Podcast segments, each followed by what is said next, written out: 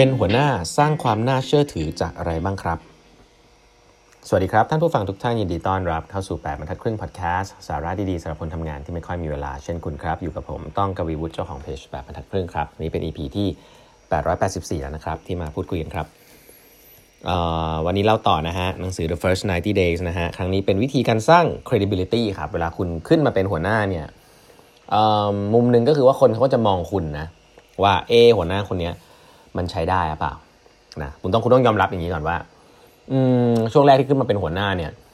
ลูกน้องที่เป็นแบบสมมตินึกภาพว่าคุณเป็นหัวหน้า แล้วก็ทีมงานเขามีอยู่แล้ว แล้วคุณก็มาเป็นหัวหน้าของทีมนี้เนี่ยส่วนใหญ่เขาจะเริ่มมีในใจว่าเออหัวหน้าคนนี้มันโอเคหรือเปล่านะครับ แล้วก็ให้คุณเข้าใจเรื่องนี้หนึ่งเรื่องเลยนะฮะว่าหนังสือเรื่องนี้เขียนไว้ชัดเจนบอกว่า ทุกทุกคนเนี่ยจะเริ่มมีความเห็นเกี่ยวกับคุณ based on little data ครับ ไม่ใช่ big data นะฮะ little data ครับ คือเขาจะรู้ข้อมูลเกี่ยวกับคุณไม่เยอะครับ แต่เขาจะเริ่ม judge คุณผมใช้คำนี้กันเขาจะเริ่มตัดสินคุณ ซึ่งอันนี้ก็เป็นสิ่งที่คุณในฐานะหัวหน้าก็คงจะคิดเยอะไม่ได้เนาะเพราะว่าทุกทุกคนก็มีความเห็นเกี่ยวกับตัวคุณแน่นอนอยู่แล้ว เพราะว่าเป็นมนุษย์ที่มีผลกับชีวิตของเขา เขาจะเริ่ม form opinion ละนะครับทุกๆ action ของคุณ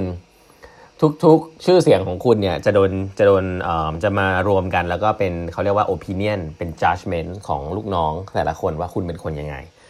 จะแฟร์หรือไม่แฟร์เนี่ยก็คงในฐานะหัวหน้าแล้วคงจะบ่นไม่ได้เนาะเพราะว่าทุกคนเขาก็ไม่ได้มีข้อมูลครบเขาก็ไม่ได้มีโอกาสมาคุยกับคุณเยอะแยะรู้ทำความรู้จักคุณเยอะแยะนะครับเพราะฉะนั้นแล้วทุกคนจะมีความเห็นเกี่ยวกับคุณไม่ว่าจะถูกหรือผิดก็ตาม คุณก็ต้องระวังเรื่องนี้ให้ดีนะฮะว่าทำตัวยังไงให้คนมองคุณในแง่ที่ดีอ่าแต่อันนึงก็คือ อย่าไปโกรธเขาถ้าเขาเข้าใจอะไรคุณผิด เพราะว่าจริง ๆ แล้ว คุณก็ไม่ได้มีโอกาสจะคุยกับเขาเยอะ หรือว่ารู้จักกันดีขนาดนั้นเนาะทุกคนเขาก็จะ form opinion based on little data เกี่ยวกับคุณนะครับให้เข้าใจเรื่องนี้ก่อนอย่าอารมณ์เสียนะ อันนี้อย่างแรก อันถัดไปเขาบอกว่า credibility เนี่ยจะเกิดขึ้นจากที่ลูกน้องเนี่ยเขาจะถามในใจครับ อยู่ 3-4 อย่างครับ ข้อแรกครับคุณเนี่ยมีอินไซต์หรือว่ามีมี มีประสบการณ์ที่จะสามารถมาตัดสินใจเรื่องนี้ได้หรือเปล่านะคุณเนี่ยเก่งพอที่จะสามารถตัดสินใจในเรื่องธุรกิจที่เกี่ยวกับทีมนี้ได้หรือเปล่า อันนี้อันแรกนะเป็นเรื่องความสามารถนะอันที่สองคุณเนี่ยมี values หรือว่า culture ที่คนสามารถจะชื่นชมหรือว่า get along ด้วยได้หรือเปล่านะ culture วิธีการทำงานของคุณเนี่ยมันตรงกับสไตล์การทำงานของคนในทีมหรือเปล่านะอันนี้อันที่2ก็เป็นเรื่อง culture เรื่องสไตล์นะครับ อันที่ 3 ก็คือเขาบอกว่าพลังงานนะฮะพลังงานคือ do you have the right kind of energy นะคุณมี passion หรือเปล่า คุณอินกับงานนี้หรือเปล่านะหรือว่าคุณโดนสั่งมาทำนะเอ่ออันนี้จริงสำคัญนะอันนี้จริงสำคัญเรื่อง motivation ลูกน้องเนี่ยเวลาเห็นหัวหน้าอินกับงานที่ทำอยู่เนี่ยโอ้ก็จะอินตาม แต่ถ้าหัวหน้าว่าเออผมไม่ได้อยากมาทำแล้วนะ แต่ว่าเออโดนสั่งมาให้ทำก็ช่วยๆกันนะอะไรเงี้ยอ้าวแล้วมาทำไมอะไรอย่างนี้เป็นต้นนะครับเพราะฉะนั้น energy สำคัญมาทำไมมามาทำไมถึงมาตรงนี้นะสำคัญ แล้วก็คุณวัดผลงานตัวเอง แล้วก็คนรอบข้างอย่างไรนะครับ อันนี้คือสิ่งที่ลูกน้องอาจจะมีคำถามนะครับ ซึ่งสิ่งเหล่านี้ก็จะเป็นสิ่งที่เขาจะ judge คุณ based on สิ่งเหล่านี้นะครับ แล้วถามว่าคนส่วนใหญ่แล้วเนี่ยจะจะ ออชอบหัวหน้าที่ credible นะ credible คือเชื่อถือได้เนี่ยมีคาแรคเตอร์ยังไงบ้างนะครับ อันนี้เบื้องต้นนะเบื้องต้น เขาบอกข้อหนึ่งคือ demanding but able to satisfy ก็คือหัวหน้าที่ให้ลูกน้องทำงานหนักแหละ demanding นะอยากได้เพิ่ม แต่ก็มีวันที่รู้สึกโอเคด้วย satisfy ด้วยชื่นชมด้วยอ่านะต้อง demanding but satisfy ได้นะครับ คือไม่ใช่ว่ามาเช้าชาเย็นชามแน่นอนอะแต่ demanding แต่ว่าถ้าทำดีก็ต้อง satisfy ได้ ชื่นชมได้ celebrate success ได้นะหัวหน้าคนนี้คนชอบอันถัดไปนะฮะ accessible but not too familiar นะครับก็คือนโยบาย open door อะไรเงี้ยครับเข้ามาคุยได้ตลอดนะครับ อย่างนี้อย่างนั้น แต่ว่า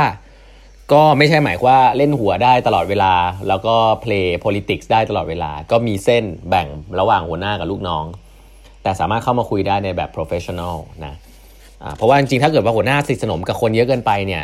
มันก็จะมีความสนิทมากสนิทน้อยกับแต่ละคนละทีเนี้ยคนก็จะเริ่มกังวลละเอ๊สนิทน้อยดีไหมสนิทหรือต้องสนิทมากอะไรเงี้ยเพราะฉะนั้นจริง accessible but not too familiar นะครับอันถัดไปฮะอันนี้เขาเรียกว่า decisive นะครับ decisive but judicious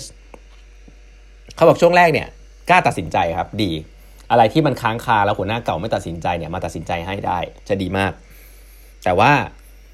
ต้องระมัดระวังว่าให้รู้เรื่องก่อนแล้วค่อยตัดสินใจประมาณหนึ่งนะครับไม่ใช่ว่ามาแล้วรีบตัดสินใจเลย ให้ฟังก่อนอะไรยังไม่แน่ใจเนี่ยอย่าเพิ่งรีบนะครับ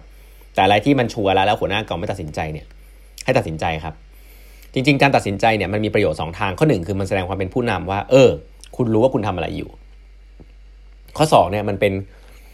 การช่วยให้คนทำงานทำงานง่ายขึ้นครับเพราะว่าหลาย ๆ ครั้งสิ่งที่พนักงานเกลียดที่สุดเลยก็คือว่าการเตรียมข้อมูลแล้วข้อมูลอีกแล้วหัวหน้าก็ไม่พอสักทีนะฮะ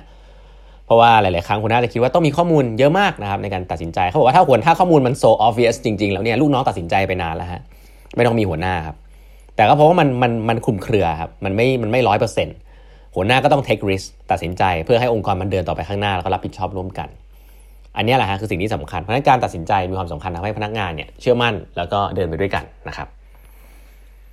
อขอไป อันหนึ่งเขาบอกว่า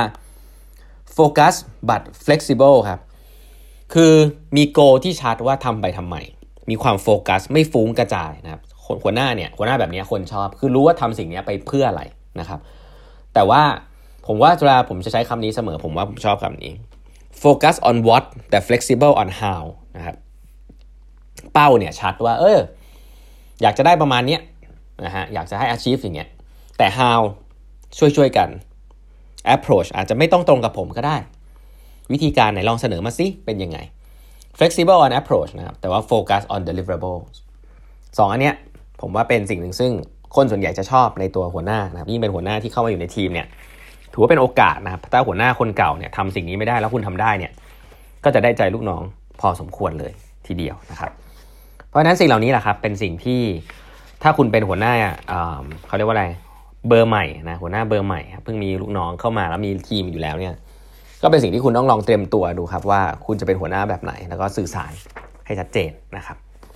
วันนี้เวลาหมดแล้วนะครับ ฝากกด subscribe แปมทัดครึ่ง podcast นะฮะ subscribe YouTube channel Facebook page แล้วก็ Line OA ด้วยนะครับ เครื่องหมายแอด แล้วก็8 half ครับ E G H T H A L F นะฮะ ขอบคุณมากนะครับ สวัสดีครับ